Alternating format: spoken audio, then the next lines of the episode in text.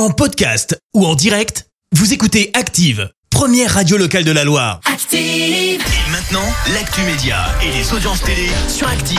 Avec Clémence Dubois-Texeron, on débute avec les audiences et c'est TF1 qui a été en tête hier soir. Oui, sans grande surprise, c'est HPI qui s'est imposé hier et a rassemblé près de 7,5 millions de personnes. Ça représente 37% de part d'audience. Derrière, on retrouve M6 avec Indiana Jones.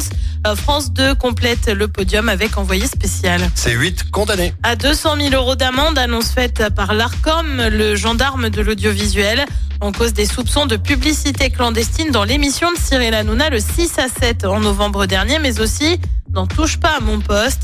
L'animateur aurait notamment porté des baskets issues d'une collaboration.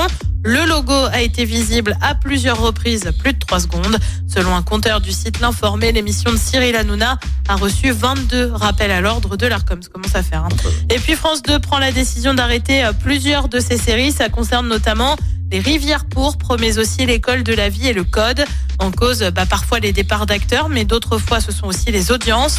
À noter que les séries emblématiques de la chaîne comme Alex Hugo ou encore L'Art du Crime restent présentes. Qu'y a-t-il ce soir à la télé ? Sur TF1, c'est le nouveau jeu The Wheel.